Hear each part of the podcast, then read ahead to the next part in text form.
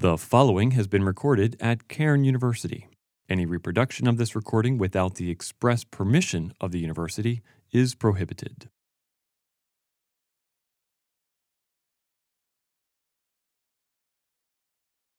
So today's panel is made up of quite recent grads from Cairn. And the first thing they're going to do is introduce themselves, tell you when they graduated and what they're doing in life now. And then they have things they're going to talk about as a panel, what they're doing, what the challenges are that they're facing, and maybe what they would have told themselves 6 years ago, 5 years ago, when they were a student to get involved in that would prepare them for today. So let's just start down here and do the introductions first. Who you are, when you graduated, and what you're doing now. All right. Hey, my name is Frank Dorenzo. I graduated in 2015. With youth and family ministry major. I currently work at Calvary Church of Satterton. I oversee all the student ministry staff and get to work with high school. I also get to work with a company called DYM to create resources for youth pastors all around America and all around the globe, which is a lot of fun too. So, hey guys. My name is Katie Grindle. I graduated in December 2019, so last graduation before the pandemic. And I graduated from the School of Social Work. I have a bachelor's in social work and a minor in urban ministry. And I currently work for Young Life, which a lot of y'all probably know, in Hunting Park at Esperanza Academy Charter High School, and I live in Frankford, North Philly. Hello, my name is Jared Kane. I'm the youth and music director at Crossing Community Church, just like 15 minutes from here in Newtown. I graduated 2016 with my master's in counseling and my bachelor's in youth and family ministry. And I'm currently working on my master's of divinity. And I not only work at my church, but I have a good friend of mine. His name's Dan Locke. We often lead together here, music. And we have kind of this ministry called the Worshiping Songwriter, where we kind of give platform to local songwriters and musicians who want to write for the local church. And so him and I have come out with an album, and we're working on a second album currently. And I have a wife and one child and another child on the way. So. Izzy? Hi, I'm Izzy. I graduated in 2020. I got my bachelor's in youth and family ministry, and I got my master's in business. I am currently the program director for Grow ESL at our Bustleton location. So we are serving the Northeast Philadelphia region with English classes for adult English learners. That's it.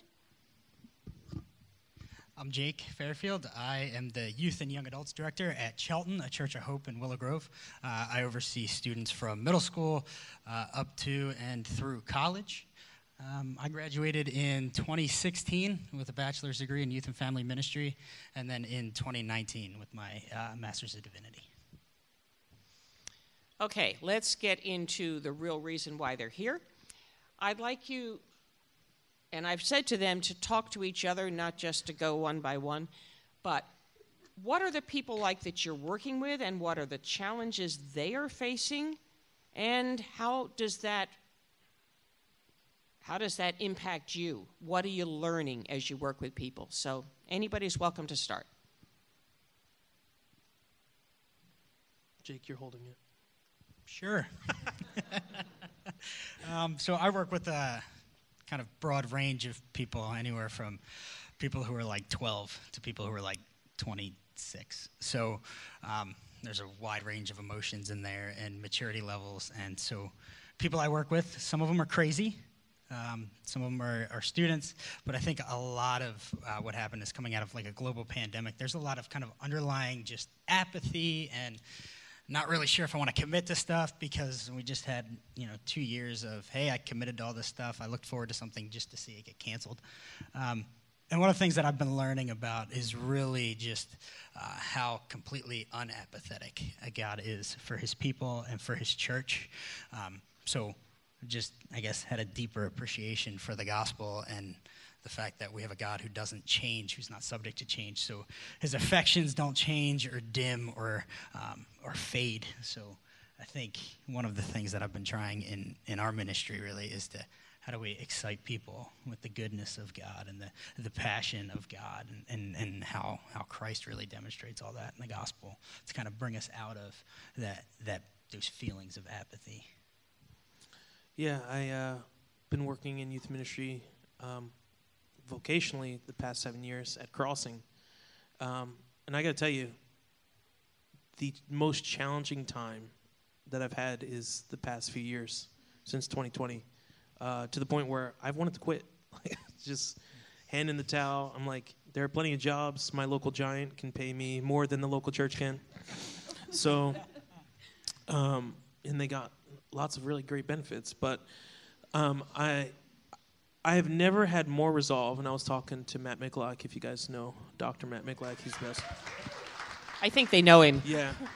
I was actually on a podcast with him for Cairn week or so ago, and we were talking about how the pandemic has changed, how social issues have changed many lives of the students, and I gotta tell you, I have never had more of a resolve now to stay in youth ministry than ever before. Seeing families impacted deeply by the issues of secular religion, seeing families broken, I have had more friends and people that I consider deep co-partners in the gospel leave the church than I have fingers, and I mean it's a plague in our church, and I've been more resolved to be in families' lives than ever, and the challenges that they face range from all the things that you guys see on the news, everything. We're not siloed from it. The church is not siloed from any of this, whether it be ideas of gender and sexuality or dealing with race issues, or dealing with, any kind of social issues, and any type of deep impacting, long-lasting wounds like family divorces and everything. It's just been skyrocketing in my circles. And so that's what's been really challenging for me in my sphere and in our church, what we've been experiencing. But it's deepened the resolve in me to share the gospel. So, Katie, you were talking about the gap that you feel, and you're not very old, between you and high school kids. Talk about that a little bit. She just called me young, y'all. She's very young.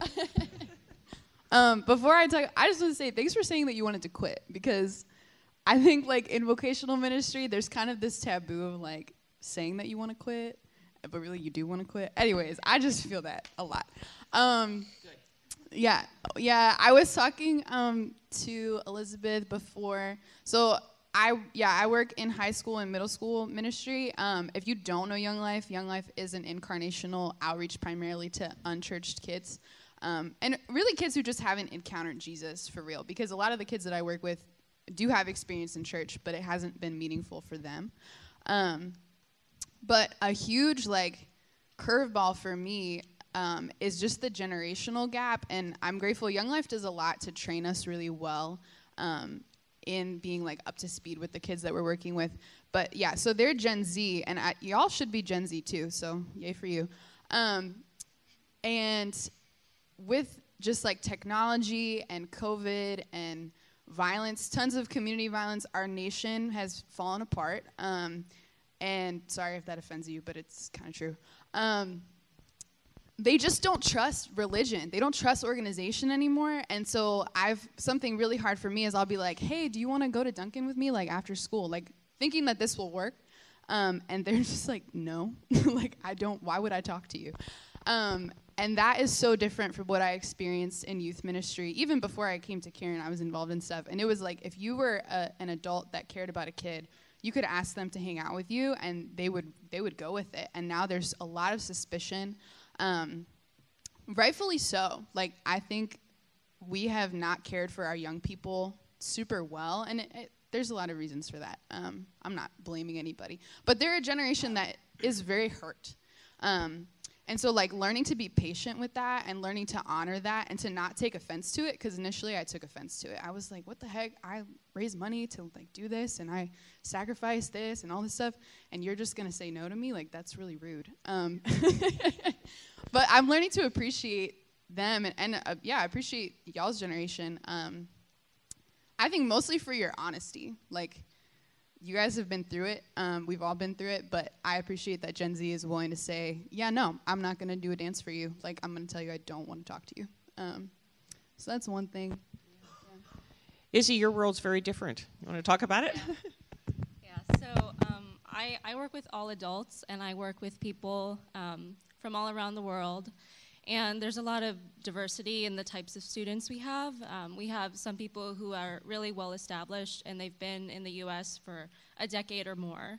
And then we have people who just arrived maybe a few months ago, and some people speak only one language, some people speak three or four. And so there's a lot of different people you meet every day, and it's really cool to experience that. But in talking to people, you see different themes of what people are struggling with as an immigrant, as someone who is new to America, who has left their home country for reasons that are really, sometimes really painful and really traumatic. And so something I find really often for, number one, learning English is really hard. It's so hard. We're asking so much of our students. And number two, meeting American friends is really hard. And so that limits you in how many spaces you have available to practice speaking English. And so that's another hard thing. And those two issues do create a lot of loneliness and isolation. I think people in general nowadays, like, we're very lonely, like it's a huge problem. And so the students I meet, they're really longing for connections and friendships, and as they make a life for themselves here, and they're working so hard, and it's frustrating too when you have a language barrier. We have people who are so brilliant. When I walk into Grow and I'm in my office, I assume that everyone who walks into my office is way smarter than me. They're brilliant. We have accountants and nurses and engineers. There's PhDs in the classroom. We've got people who have education and experience in their field, but they can't practice here yet because they need to improve their English. And so that's why they're here. So they're really working so hard to get where they want to be and build a life for themselves and for their families. And so I think those things are all very real challenges that students are facing, and they're doing an amazing job. I have a lot of respect for everyone I've met so far. Frank. Yes. I agree with a lot of this, so I don't want to repeat a lot of it, but... So say something new. I got something new. Here, I'll look at the flip side, the good side, right? There's a lot of bad, but there's a lot of really good as well. I think this generation, Gen Z, you guys, right, learns a lot differently, which is exciting. So trying some new things has been what we've been trying to do in this season lately is how do I engage with a new generation who learns a little bit differently? How do we teach the Bible in creative ways? The fun part is they're very motivated to help and serve others. They are ready to go to make a difference. And I think that's the exciting part of, at least for me, for students and church, is that the people who are there are engaged and they're ready to go. They want to grow, they want to learn more. And I actually think the way I used to do student ministry was not challenging them enough. And I'm not just talking about teaching, I'm talking about how do you actually live it out. We just did a panel at youth group, trying something different. You inspired me. Yes, amazing. And we had 10 students like sign up to serve others. And like two of them are starting this Sunday. So they're ready to go, but we need to ask and we need to make it a lot less about the content we teach and help them actually engage in their faith. So that's something I've learned. It's excited me. I'm really pumped to kind of see the next generation of Gen Z kind of take their hold and really shape church and to be missional for our community and around the world. Okay, Frank has said engage in their faith. Some of you are working with believers, some of you are working with those who are not believers, but how do you get people to, first of all, know what their faith is, and then engage in it? So Either one of those. How do you introduce people to Jesus if this is something that is not part of their life? And then if it is, how do you get them to actually do something about it? Anyone? Can I take a stab? Sure. And this is something that I learned at Cairn. I think we have to go back to relationships. Like, if you read the Gospels, Jesus did not have a strategic plan. Like, homie walked around and talked to people and built friendships and, like, built leaders out of friendships. And I think it's so exhausting to, like, think about how do we get, and I'm not nitpicking your language, but, like, how do we get somebody to do something? And that's part of what Gen Z is reacting to. Like, they're tired of being gotten to do something, like a marketed, like, product. And I've found in the work that I do, and I do this because folks from the Cairn community, Cause Crossco, Mark Jalovick, Chris Palladino, others, did this for me. Like, they built a relationship with me, and they created a space where I could come to them. One time I went to Mark Jalovick's office, and I told him, like, nothing that I'm doing to follow Jesus is working for me anymore. And I was, like, having this crisis of faith, and I was like, do I actually know God, all this stuff. And he just sat with me, and he was just like, I think you're okay. Like, God will be faithful to you, and, like, he'll keep pursuing you. And that ended up being true. And that has taught me with the kids that I'm working with and their families, like, come to my home, or let me meet you in your home, or let's go to the park together and just be. And that has created the most fruitful conversations that cause them to encounter Jesus or to re-engage with their faith in a meaningful way. But I can't plan it, and I can't produce it. It's just kind of like being present and showing up leads to that. One more on this. Izzy, talk about dealing with people who largely are not believers, not Christians. Do you have opportunities? If so, how? How do you approach it? Yeah, So our faith is part of the program. So I first want to say that many students are believers. So we have different people from different parts of the world. And so we've got some Christians, we've got Muslims, we've got atheists, we've got people who haven't really thought about it and don't really care about religion. But some of our strongest advocates for, like, talking about their faith and being so genuine and ministering to the people who are sitting next to them are the students who are Christians. We have, like, 3 or 4 really strong Brazilian pastors. And so it's really cool to see them take the lead and open up about their faith and share it with their neighbor, and to be able to have the space to do that. And so it is part of the program. So we have classes. Class is an hour and a half, and so for 10 minutes of every class, we do want to share God's story. And so we share Bible verses, we have them translated in everyone's original language, and we have teachers who have a platform to talk about their faith and talk about their relationship with God. And so it just creates a space for people to ask questions, and it really creates a space for people to get to know others through relationships. And so people are making friends with Christians maybe for the first time, and so they're being able to be invited into their lives. And so we have our teachers are really great at this. They're so bold, and they're so genuine, and they really let people into their lives. And so we've had students spend Christmas and Thanksgiving with their teachers. We've had people, they'll go for a walk every week just to hang out and talk and practice English more.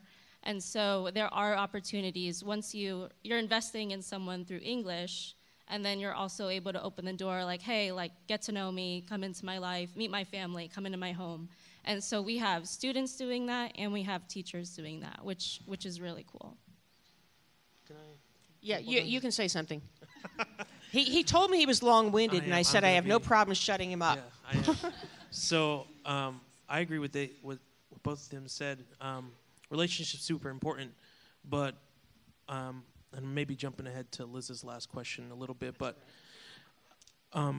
relationship only gets you as far as in the door and allows you to speak the truth of God's word. And one of the I think fundamentally as Christians is God's word. I mean, biblical education is the thing that the church does. I mean, that's what it does. And for my context, right? So I'm working in a church, and these guys are very different contexts than me. So I'm speaking in my world. I had students, I mean, who would serve, and they would go, and they would do all these things, and they've totally left the faith. They're not Christians anymore. They've apostated. Like what the Bible says, that they don't want nothing to do with Jesus. I talked to them, and they could give a rip about any of it. Well, they were sold a false god. They were sold a false gospel. They didn't believe the one true God of the Bible. And when they were interacted with him, the real true God of the Bible, they hated him, and they left. And so relationally, I mean, I agree with all these guys. It gets us through the door, but having them interact with God's word has been so crucial for me. These are our students at Crossing want to know. I mean, and it took me a while. It took me a few years since the pandemic hit. I mean, their worlds were rocked. I was getting phone calls from guys at 1 o'clock in the morning because Antifa was blowing up ATMs outside their homes. If you don't believe that there were local terrorists during the time, there were. They were stealing money out of the side of walls in Philadelphia, right? Getting phone calls from my students that were having insomnia and anxiety attacks because of this. They didn't know what to do. They were having a crisis of faith, and some of them left. And so after a time, they started bringing these weighty questions, and a new wave of students came with lots and lots of questions about the Bible and how do we interact with culture, and what does the Bible have to say about that? And these years have been challenging for me and my staff, but answering hard questions, even to 6th to 12th grade is what we work with. And now they're ready to serve. Now I have kids wanting to go out because their foundation has been the Bible. Their foundation is not just primarily for me, but me putting it on their parents, being like, we have to work together to do this because this isn't going to happen any other way. So I have kids serving younger kids in CEF local clubs at different high schools. Yeah, and I'm going to give a plug for my friend Jeremy. In local different elementary schools and working together at Camp Good News clubs during the summer and sharing their faith with small children and their families and their parents because they love the Word of God and they know it now. Great. Okay, last thing I want you to talk about. We've got 9 minutes or so. If you were sitting in a chair out here now, if you were still a student, what would you like to tell yourself to dig into, to do right here, right now? So what would you maybe wish you had done or would like to have done more of? So any of you. Frank, we haven't heard from you before. You're all looking at me. All right. I'm looking at you. I know, right? I do think about that a lot. Even as I was kind of driving over here, I was like, man, what would I want to hear if I was sitting in your seat? Because I know how chapels could be sometimes. You're like half checked out, half checked in, right? But I want to tell you this. This is really playing on the phone. Yes. There's a lot of things. It's a lot, right? Karen's a lot. You get a lot of information. It is like a avalanche of stuff. But I will tell you, it all matters. It truly does matter. It makes a difference. Going to work at a church, if you're not working at a church, it really does make a difference. We need young people in our churches who love Jesus, who understand the Bible, who have character. I know our church is lacking that. So I would just say probably the most helpful thing for me while I was in your shoes is I didn't just sit here and learn about it. I actually used it and did something with it. It doesn't matter what major you are. Go volunteer, help somewhere, because it's going to help take what you learn here and apply it to real life. There are people who need to hear Jesus, the hope. It's more important than ever before. Yes, it's hard, but we need people. And our church specifically is missing young adults. So to have a room full of people like this, like you guys could really change a lot and make a big impact. So please, if you're not already, get involved somewhere, do something. It's going to change the way you learn, and it's going to change the way God grows you in your relationship with him. I was thinking about this one a lot, and I'm sorry, I'm flipping your question on its head again. Doesn't bother me. I would say, for me, looking back, I was reflecting this when I was driving here. I did not know how much the Holy Spirit was forming me while I was at Cairn and preparing me for the work that I'm honored to do now. So if you don't know what you're doing, or you don't have some, you're like, yeah, you're just not doing something, don't underestimate how God might be using that. Because God uses times of not producing to produce much. And I would also say, seek out, like, discipleship and mentorship and, like, eldership, and not in, like, church elder, but I'm thinking more, like, how indigenous people see that too. Like, older people who can pass wisdom to you and pass, like, the truth of the faith to you. Do that now, because if you're going to be a leader of the church in the future, we need people with strong character, like you were saying, because we don't have that in American church, to be honest. We have many leaders that have fallen in their character. And I believe you guys can rise to that challenge and be different. And I'm praying for you. I guess we just go down the line. But I would say I want to make two pleas to you guys. One, find a church. You're here. Get plugged into a church. I know it's really easy to go to Bedside Baptist in the mornings on Sundays, right? You just, like, stay in your bed, just hit the pillow. It's really easy to just tune in to your favorite pastor in the morning. But, like, that's not church. It's not. It's not church.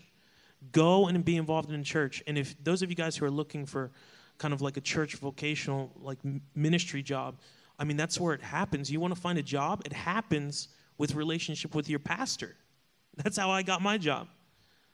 Matt knew me, and I went to a job interview that he threw a phone number at me. It's Tim Smith at Crossing Community Church. And then Tim knew all the people that I did ministry with in this community. Knew all of them.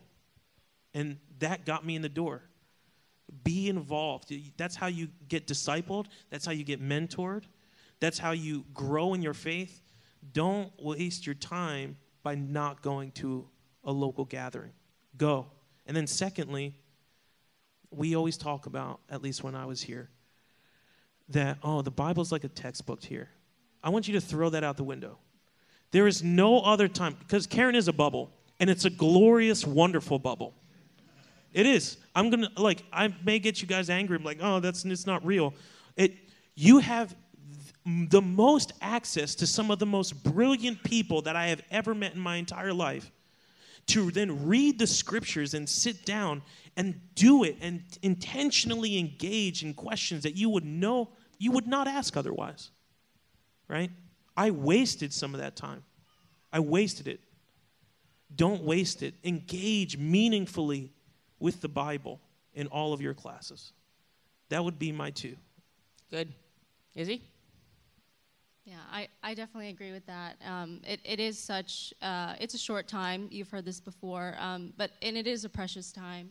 And so what I would say to you and what I would say to me a few years ago would be to really listen to the voices of others and those around you. And so ways we can do that is to step outside of your comfort zone. So talk to people you may not normally talk with, or visit different churches, go outside your denomination, like, just see what's out there.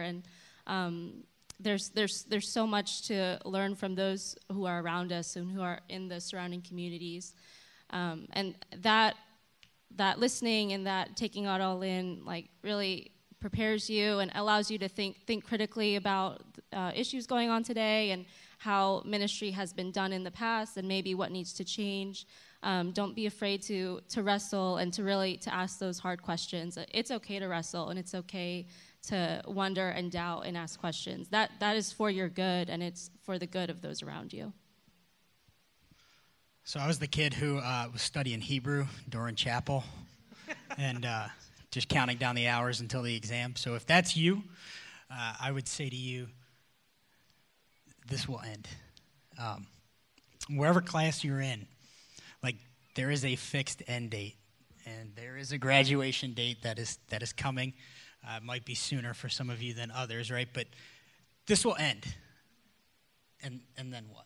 You know, I got involved, like Jared was saying, I got involved in my local church, and I got discipled, and I got a community around me who loved me and who still loves me, who cares for me. I just got married, and I had a community of people who were helping me. I was, don't advise this at all, but I was engaged for 581 days. It's what trying to get married in the midst of a pandemic does to you. But I couldn't tell you how many Hebrew words I know right now. It's very few. Sorry if Dr. Luther's in here. It's very few. Probably even less Greek. But what I can tell you is I learned the important things through the relationships that I had. So I'm in the ordination process right now, and I got to tell you, nobody's asked me how many Hebrew vocabs do you know. What they have asked me is, how are you loving your wife? And that's exactly what my church community taught me. So don't, enjoy your studies. Studies are super important, like everybody's saying. You will use this stuff. Yep. All right, I promise you'll use it, more or less.